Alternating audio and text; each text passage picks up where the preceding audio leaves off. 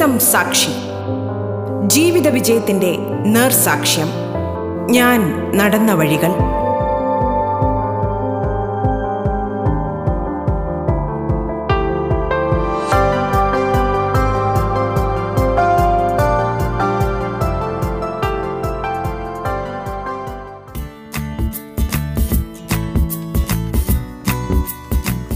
നമസ്കാരം പ്രിയ ശ്രോതാക്കളെ.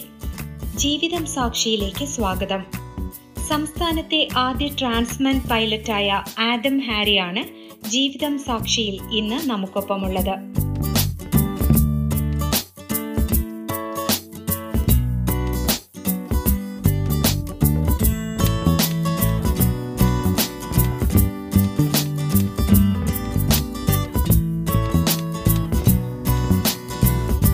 ഹലോ നമസ്കാരം.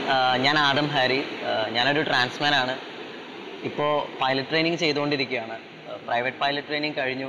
രാജീവ് ഗാന്ധി അക്കാഡമിയിൽ കൊമേഴ്ഷ്യൽ പൈലറ്റ് ട്രെയിനിങ്ങിന് വേണ്ടി ഗവൺമെന്റ് സ്കോളർഷിപ്പ് വഴി ഇപ്പോൾ പഠിച്ചുകൊണ്ടിരിക്കുകയായിരുന്നു.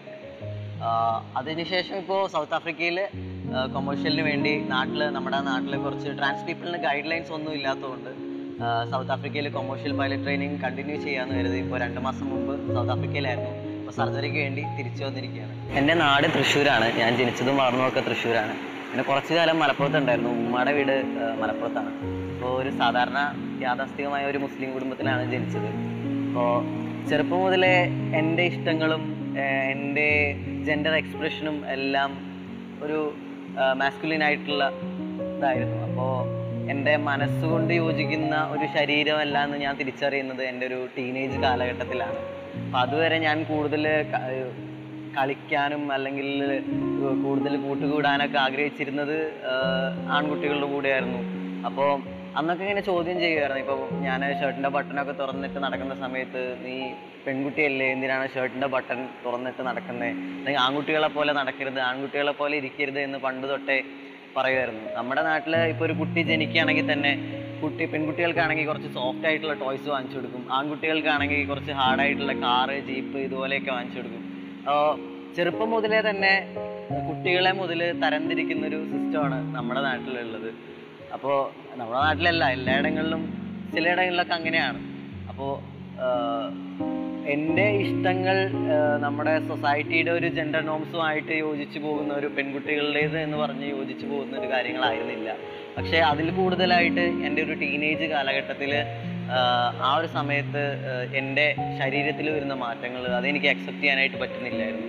കാരണം മനസ്സുകൊണ്ട് ഒരു പുരുഷനായിരിക്കുന്ന സമയത്ത് ഒരു തെറ്റായ ശരീരത്തിൽ ജീവിക്കുക എന്ന് പറയുന്നത് വളരെ ബുദ്ധിമുട്ടുള്ള ഒരു കാര്യമായിരുന്നു. അപ്പോൾ ഏതൊരു മനുഷ്യനായാലും അവരെ ഏറ്റവും കൂടുതൽ ഇഷ്ടപ്പെടുന്നത് അവരുടെ ശരീരമാണ്. നമുക്ക് ഇപ്പം എത്ര എന്താ പറയുന്നത് നമ്മൾ ഏതൊരു രീതിയിലുള്ള ഏത് വ്യത്യസ്തമായിട്ടുള്ള ശരീരങ്ങളുള്ള ആളുകളാണ്. പക്ഷെ നമുക്ക് ഒരിക്കലും ഒരിക്കൽ പോലും നിങ്ങൾക്ക് ആർക്കെങ്കിലും ചിന്തിക്കാൻ പറ്റുമോ? മറ്റൊരാളുടെ ശരീരത്തിൽ ജീവിച്ചു പോകുന്ന ഒരു കാര്യം. അതുപോലെ തന്നെ ഒരു വല്ലാത്തൊരവസ്ഥയാണ് എല്ലാ ട്രാൻസ് മനുഷ്യർക്കും. അപ്പോൾ മനസ്സിനിണങ്ങി നമ്മൾ എല്ലാവരും ചോദിക്കാറുണ്ട് എന്തിനാണ് ട്രാൻസിഷൻ ചെയ്യുന്നത്? എന്തിനാണ് സർജറി ചെയ്യുന്നത്? അല്ലെങ്കിൽ ദൈവം തന്ന ശരീരത്തിൽ തുടർന്നാൽ പോരെ? ഈ ശരീരം എന്തിനാണ് മാറ്റുന്നത്? നിങ്ങൾക്ക് നിങ്ങളെ ഇഷ്ടമില്ലാത്തത് കൊണ്ടാണോ സർജറി ചെയ്യുന്നതെന്നൊക്കെ എല്ലാവരും ചോദിക്കാറുണ്ട്. പക്ഷെ ഒരിക്കലും അതുകൊണ്ടല്ല. നമ്മൾ നമ്മളെ ഏറ്റവും കൂടുതൽ സ്നേഹിക്കുന്നു സ്നേഹിക്കുന്നുണ്ട്. സ്നേഹിക്കുന്ന ആളുകൾ തന്നെയാണ്. ഒരുപാട് ഞാൻ എന്നെ ഒരുപാട് ഇഷ്ടപ്പെടുന്ന ഒരാളാണ്. പക്ഷേ എന്റെ ശരീരം എന്റെ മനസ്സ് പോലെ ആയിരിക്കണം. അതുകൊണ്ടാണ് നമ്മൾ ട്രാൻസിഷൻ ചെയ്യുന്നത്. അല്ലാതെ നമ്മൾ മറ്റൊരാളായി മാറുകയോ I was always been a man but I just wanted it to reflect in my body അത്രേ ഉള്ളൂ.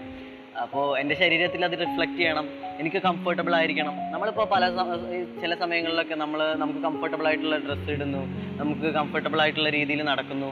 അതിനേക്കാളും വലിയൊരു ബുദ്ധിമുട്ടേറിയ കാര്യമാണ് ഈ ഒരു ശരീരത്തിന്റെ ഒരു നമ്മുടെ മനസ്സുമായിട്ട് യോജിക്കാതെ വരുന്ന ഒരു അവസ്ഥ. അപ്പം അത് മറികടക്കാനുള്ള ട്രീറ്റ്മെന്റുകളാണ് ഈ ഹോർമോൺ തെറാപ്പി ആയാലും ട്രാൻസിഷൻ ജെൻഡർ അഫോമേറ്റീവ് ട്രീറ്റ്മെന്റ്സ് ആയിട്ടുള്ള സർജറി ആണെങ്കിലും അതെല്ലാം.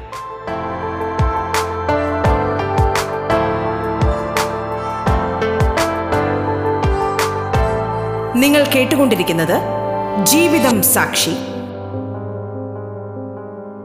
പിന്നെ നമ്മുടെ പൊതുവെ നമ്മുടെ നാട്ടിൽ അല്ലെങ്കിൽ ആളുകളുടെ ഒരു തെറ്റിദ്ധാരണയുണ്ട്. ഇതൊരു ജനറ്റിക്കൽ ഡിസോർഡർ ആണ്. അല്ലെങ്കിൽ ഇത് ശരീരത്തിൽ എന്തെങ്കിലും മാറ്റം വന്നതുകൊണ്ടാണ് ഇങ്ങനെ വരുന്നത്. അല്ലെങ്കിൽ മാനസിക വൈകല്യമാണ്. ഇത്തരത്തിലുള്ള തെറ്റിദ്ധാരണകളൊക്കെ ഉണ്ട്. പക്ഷേ ഇതൊരിക്കലും ഒരു ഇത് ഇതിനെക്കുറിച്ച് കൂടുതൽ ജെൻഡർ ഐഡന്റിറ്റിയെ പറ്റി കൂടുതൽ ഇപ്പോഴും റിസർച്ചുകൾ നടന്നുകൊണ്ടിരിക്കുക തന്നെയാണ്.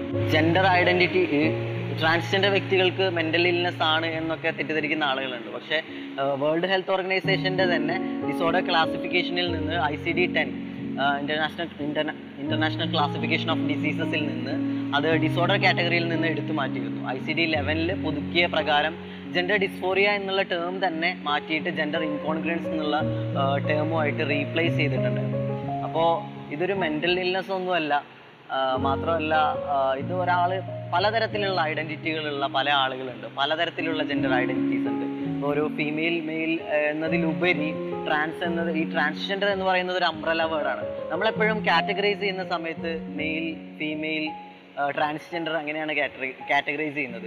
ഇപ്പോൾ ഒരു ട്രാൻസ്ജെൻഡർ വ്യക്തിക്ക് ഓപ്പോസിറ്റ് ആയിട്ടുള്ള ഒരാളെ കമ്പയർ ചെയ്യാൻ നേരത്തെ നമ്മൾ ട്രാൻസ്ജെൻഡർ അല്ല നോർമൽ ആയിട്ടുള്ള ആൾ അല്ലെങ്കിൽ അങ്ങനെയൊക്കെ കമ്പയർ ചെയ്യാറുണ്ട്. പക്ഷെ അത് വളരെ തെറ്റായിട്ടുള്ള ഒരു പ്രയോഗമാണ്.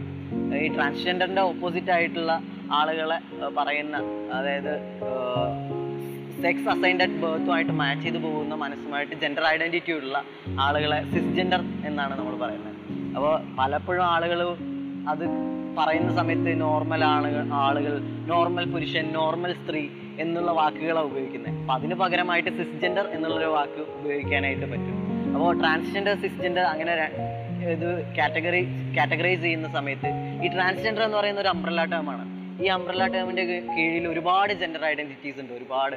ഇപ്പോൾ ബൈജെൻഡർ ട്രാൻസ് ട്രാൻസ്വുമൻ ട്രാൻസ്മെൻ പാൻജെൻഡർ അങ്ങനെ ഒരുപാട് ജെൻഡർ ഐഡന്റിറ്റീസ് വൈവിധ്യങ്ങളുള്ള ഇപ്പോഴും എനിക്ക് തോന്നുന്നു സിക്സ്റ്റി പ്ലസ് ജെൻഡർ ഐഡന്റിറ്റീസ് നിലവിൽ കണ്ടുപിടിച്ചിട്ടുണ്ട്. ഇനിയും കണ്ടുപിടിക്കപ്പെടാനുണ്ട്.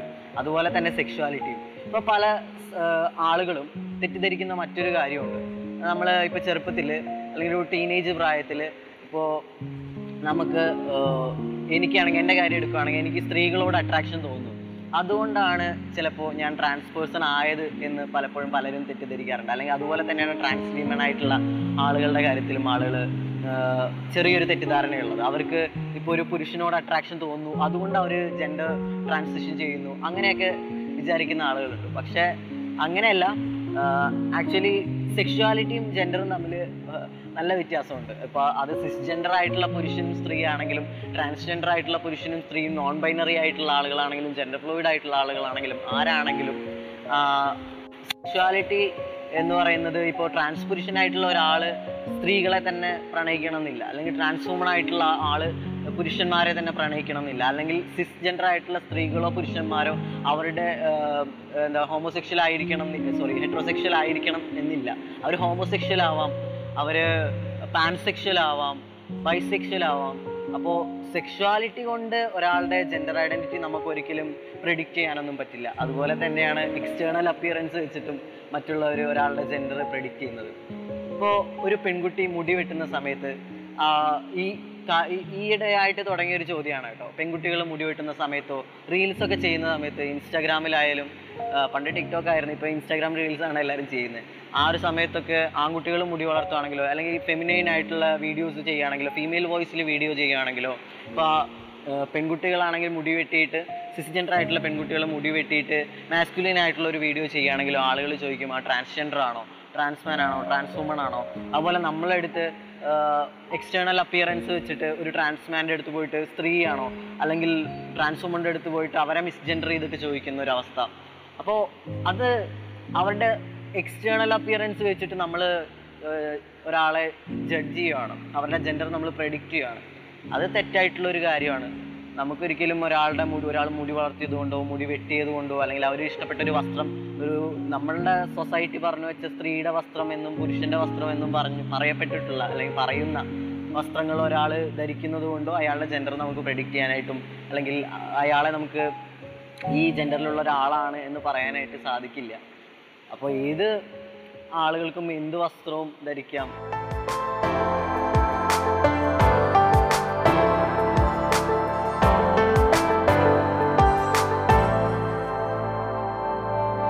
ജീവിതം സാക്ഷി. ജീവിത വിജയത്തിന്റെ നേർസാക്ഷ്യം. ഞാൻ നടന്ന വഴികൾ.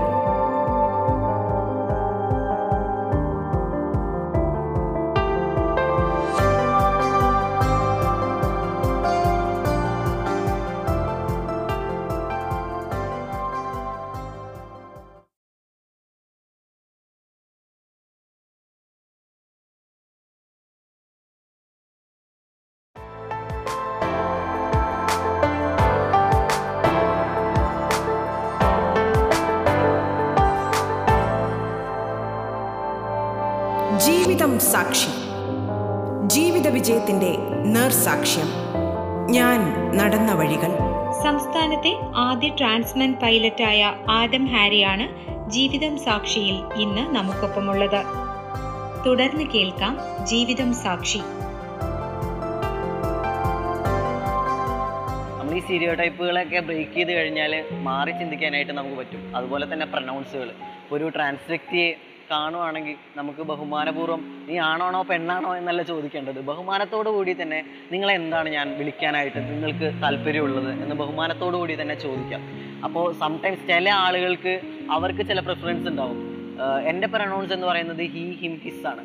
പക്ഷേ വേറൊരു ആളുടെ പ്രണൗൺസ് അതായിരിക്കണം എന്നില്ല. അപ്പോൾ ജെൻഡർ നോൺ ബൈനറി ആയിട്ടുള്ള പുരുഷനായോ സ്ത്രീയായിട്ടോ അറിയപ്പെടാനായിട്ട് ആഗ്രഹിക്കാത്ത ചില ആളുകളുണ്ട് ചില വ്യക്തികളുണ്ട്. അപ്പോൾ അവർക്ക് അവരുടെ പ്രണൗൺസ് ചിലപ്പോൾ ദേദം ആയിരിക്കും ചിലപ്പോൾ അവർക്ക് മറ്റൊരു പ്രണൗൺസ് ഉണ്ടാവും. അപ്പോൾ അവരോട് ചോദിക്കും ഞാൻ എന്താണ് താങ്കളെ വിളിക്കേണ്ടത്? ചിലർക്ക് പേര് വിളിക്കാനായിട്ടായിരിക്കും ആഗ്രഹം. അപ്പോൾ നമുക്ക് അവരെ വിഷമിപ്പിക്കാതെ തന്നെ അവരോട് സംസാരിക്കാനായിട്ട് സാധിക്കും. അതുപോലെ ഒരുപാട് കാര്യങ്ങൾ നമ്മൾ പഠിക്കാനുണ്ട്. അതുപോലെ തന്നെ സിസ്ജെൻഡർ ആയിട്ടുള്ള ആളുകൾക്ക് മാത്രമല്ല ട്രാൻസ്ജെൻഡർ ആയിട്ടുള്ള ആളുകളുടെ അല്ലെങ്കിൽ ക്യൂർ ആയിട്ടുള്ള വ്യക്തികളിലും നമ്മളും പല കാര്യങ്ങളും പഠിച്ചുകൊണ്ടിരിക്കുകയാണ്. ഇപ്പോൾ ചില ആളുകൾക്കൊക്കെ ട്രാൻസ് പീപ്പിളിന്റെ അടുത്ത് പൊതുവേദികളിലാണെങ്കിലും പൊളിറ്റീഷ്യൻസ് ആണെങ്കിൽ അല്ലെങ്കിൽ ഇപ്പോൾ മറ്റു പരിപാടികൾക്കോ ടെലിവിഷൻ പരിപാടികൾക്കോ സിനിമകളിലോ ആണെങ്കിലും ഈ ഒരു പൊളിറ്റിക്സ് സംസാരിക്കുന്ന സമയത്ത് ചിലർക്കൊക്കെ പേടിയാണ്. എന്ത് സംസാരിക്കും? ചിലതൊക്കെ സംസാരിച്ചു കഴിഞ്ഞാൽ തെറ്റായി പോവോ? ചില വാക്കുകൾ എന്താ പറയുന്നത് അത് നമ്മുടെ ആ കമ്മ്യൂണിറ്റിയിലെ ആളുകൾക്കായാലും അത് പൊളിറ്റിക്കലി ഇൻകറക്റ്റ് ആയി പോകുമെന്നുള്ളൊരു ടെൻഷനൊക്കെ ഉണ്ട്. പക്ഷെ നമുക്ക് പല സമയങ്ങളിൽ പർപ്പസ്ഫുള്ളി അല്ലാതെ ഇത് നമുക്ക് മനസ്സിലാ ഇത് കൊണ്ട് തന്നെ തെറ്റിപ്പോവാറുണ്ട്. ഇപ്പൊ ഞങ്ങൾ ക്യൂർ ആയിട്ടുള്ള ആളുകൾ തന്നെ പലപ്പോഴും പല ടേംസും തെറ്റാറുണ്ട് നമ്മൾ സംസാരിച്ച് വരുമ്പോൾ അതൊരു പ്രശ്നമല്ല. പക്ഷെ നമ്മൾ പഠിക്കാൻ ശ്രമിക്കുക എന്നുള്ളതാണ്. നമ്മുടെ ഒരാൾ ഒരു തെറ്റുപറ്റി നമ്മൾ പറയുന്ന സമയത്ത് തെറ്റുപറ്റി അത് തിരുത്താൻ ശ്രമിക്കുമ്പോൾ അത് വളരെ സന്തോഷമുള്ള കാര്യമാണ്. പക്ഷെ ചിലരാണെങ്കിൽ പർപ്പസ്ഫുള്ളി അത് തെറ്റിക്കാറുണ്ട്. നമ്മളെ വേദനിപ്പിക്കാൻ വേണ്ടി സംസാരിക്കാറുണ്ട്. മാത്രമല്ല നമ്മൾ ട്രാൻസ് വ്യക്തികളായിട്ട് സമൂഹത്തിൽ നിന്ന് മാത്രമല്ല സമൂഹത്തിലെ ഏറ്റവും കൂടുതൽ പ്രശ്നം അനുഭവിക്കുന്നത് മെഡിക്കൽ രംഗത്ത് നിന്നൊക്കെയാണ്.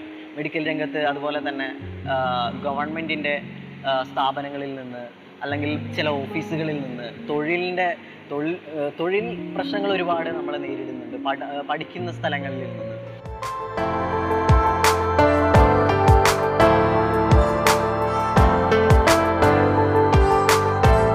നിങ്ങൾ കേട്ടുകൊണ്ടിരിക്കുന്നത് ജീവിതം സാക്ഷി. അപ്പോ മെഡിക്കൽ രംഗത്ത് നിന്നുള്ള പ്രശ്നങ്ങൾ എന്ന് പറഞ്ഞാൽ അവരുടെ മെഡിക്കൽ കരിക്കുലത്തിൽ പലപ്പോഴും വളരെ മിസ്ലീഡിംഗ് ആയിട്ട് തന്നെയാണ് ഇപ്പോഴും പഠിപ്പിച്ചുകൊണ്ടിരിക്കുന്നത്. ജെൻഡർ ഐഡന്റിറ്റിനെ കുറിച്ചിട്ടായാലും അല്ലെങ്കിൽ സെക്ഷുവാലിറ്റിയെ പറ്റിയായാലും ഒരുപാട് തെറ്റിദ്ധാരണകൾ ഇപ്പോഴും അവരും പഠിക്കുന്നുണ്ട്. അപ്പോൾ അവരുടെ അടുത്താണ് നമ്മൾ പലപ്പോഴും ട്രീറ്റ്മെന്റിനായിട്ട് അപ്രോച്ച് ചെയ്യുന്നത്. ഇപ്പോൾ ഒരു ബേസിക് ഹെൽത്ത് കെയർ പോലും നിഷേധിക്കുന്ന ഒരു അവസ്ഥ അല്ലെങ്കിൽ നമ്മുടെ ജെൻഡർ ഐഡന്റിറ്റി പ്രൂവ് ചെയ്യാനായിട്ട് വസ്ത്രം അഴിച്ച് കാണിച്ചു കൊടുക്കേണ്ട ഒരു അവസ്ഥ എന്താ പറയുന്ന ആശുപത്രികളിൽ നിന്ന് പലപ്പോഴും പലർക്കും നേരിടേണ്ടി വന്നിട്ടുണ്ട്. ഈ അടുത്തൊരു പ്രമുഖ ആശുപത്രിയിൽ പോയ ഒരു ട്രാൻസ് പുരുഷന്മാരായിട്ടുള്ള ആളുകൾക്ക് വളരെ മോശമായിട്ടുള്ള അനുഭവമാണ് ഉണ്ടായിട്ടുള്ളത്. അതുപോലെ എനിക്കും നേരിട്ട് ഒരുപാട് ആശുപത്രികളിൽ നിന്ന് ഈ അടുത്ത് നമ്മുടെ സഹോദരി നഷ്ടപ്പെട്ടു. അനന്യ. അനന്യയുടെ സർജറി ഫെയിലായ അതേ ഹോസ്പിറ്റൽ മുന്നൂറോളം പേഷ്യൻസ് ഉണ്ടായ അതേ ഹോസ്പിറ്റലുകളിലാണ് നമ്മൾ ഒരുപാട് പേരും ട്രീറ്റ്മെന്റ് ചെയ്തിട്ടുള്ളത്. അവിടെ എനിക്കും വളരെ മോശമായിട്ടുള്ള ഒരു അനുഭവം സൈക്കോളജി സൈക്കാട്രിസ്റ്റ് ആയിട്ടുള്ള ഒരു ഡോക്ടറുടെ ഭാഗത്തു നിന്ന് ഉണ്ടായിട്ടുണ്ടായിരുന്നു ആ ഒരു വ്യക്തി ട്രാൻസ് പീപ്പിളിനെല്ലാം മെന്റൽ ഇൽനെസ് ആണ് നിങ്ങൾക്കെല്ലാം മാനസിക പ്രശ്നമാണ് എന്ന് ട്രാൻസ്ജെൻഡർ വ്യക്തികളെ ചികിത്സിക്കുന്ന മുന്നൂറോളം ട്രാൻസ്ജെൻഡർ വ്യക്തികൾ പേഷ്യൻസ് ആയിട്ടുള്ള ഒരു ഡോക്ടർ പറയുകയാണ്. അതും വേൾഡ് ഹെൽത്ത് ഓർഗനൈസേഷന്റെ ഐ സി ഡി ലെവൻ അറിയാവുന്ന അല്ലെങ്കിൽ ഡി എസ് എം ആയാലും അറിയാവുന്ന ഒരു ഡോക്ടർ അങ്ങനെ അത്തരത്തിൽ പെരുമാറിയിട്ടുണ്ട്. അതുപോലെ തന്നെ എയർഫോഴ്സിലായാലും എന്റെ മെഡിക്കൽ ചെക്കപ്പുകൾക്ക് പോയപ്പോൾ അത്തരത്തിൽ ഒരുപാട് മോശം അനുഭവങ്ങൾ ഉണ്ടായിട്ടുണ്ട്. പിന്നെ പോലീസ് സ്റ്റേഷനുകളിൽ വെച്ച്.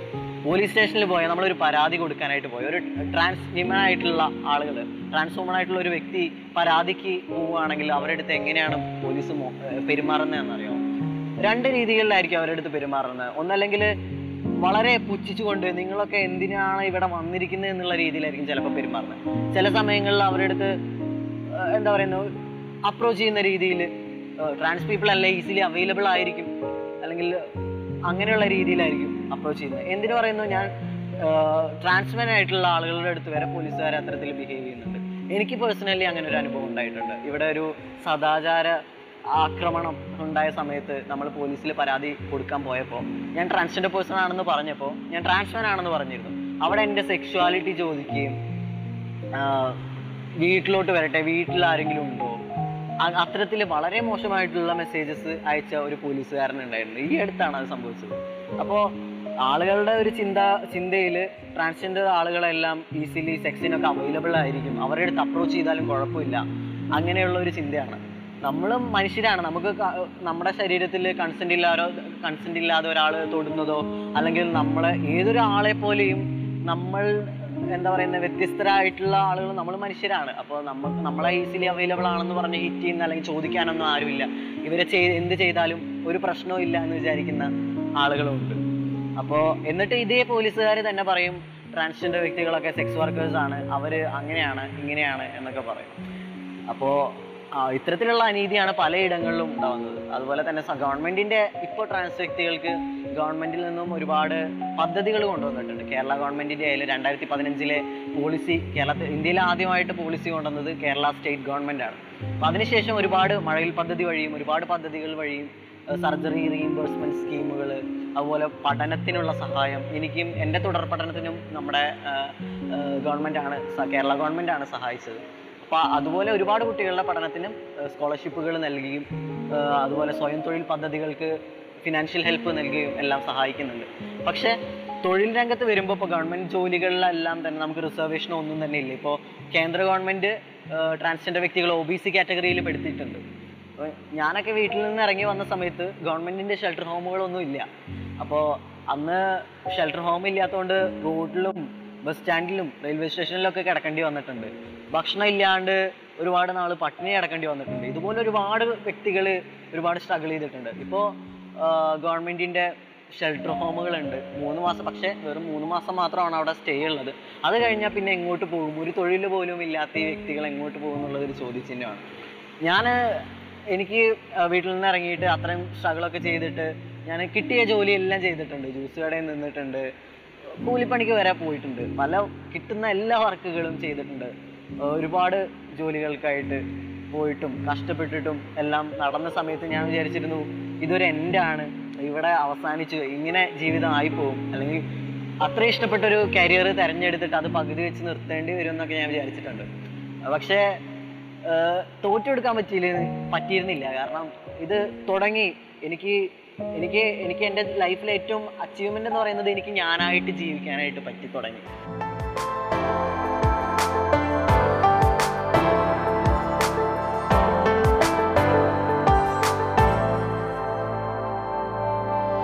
ജീവിതം സാക്ഷി.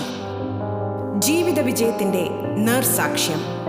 ഞാൻ നടന്ന വഴികൾ. ജീവിതം സാക്ഷിയുടെ ഈ അധ്യായം പൂർണമാകുന്നു.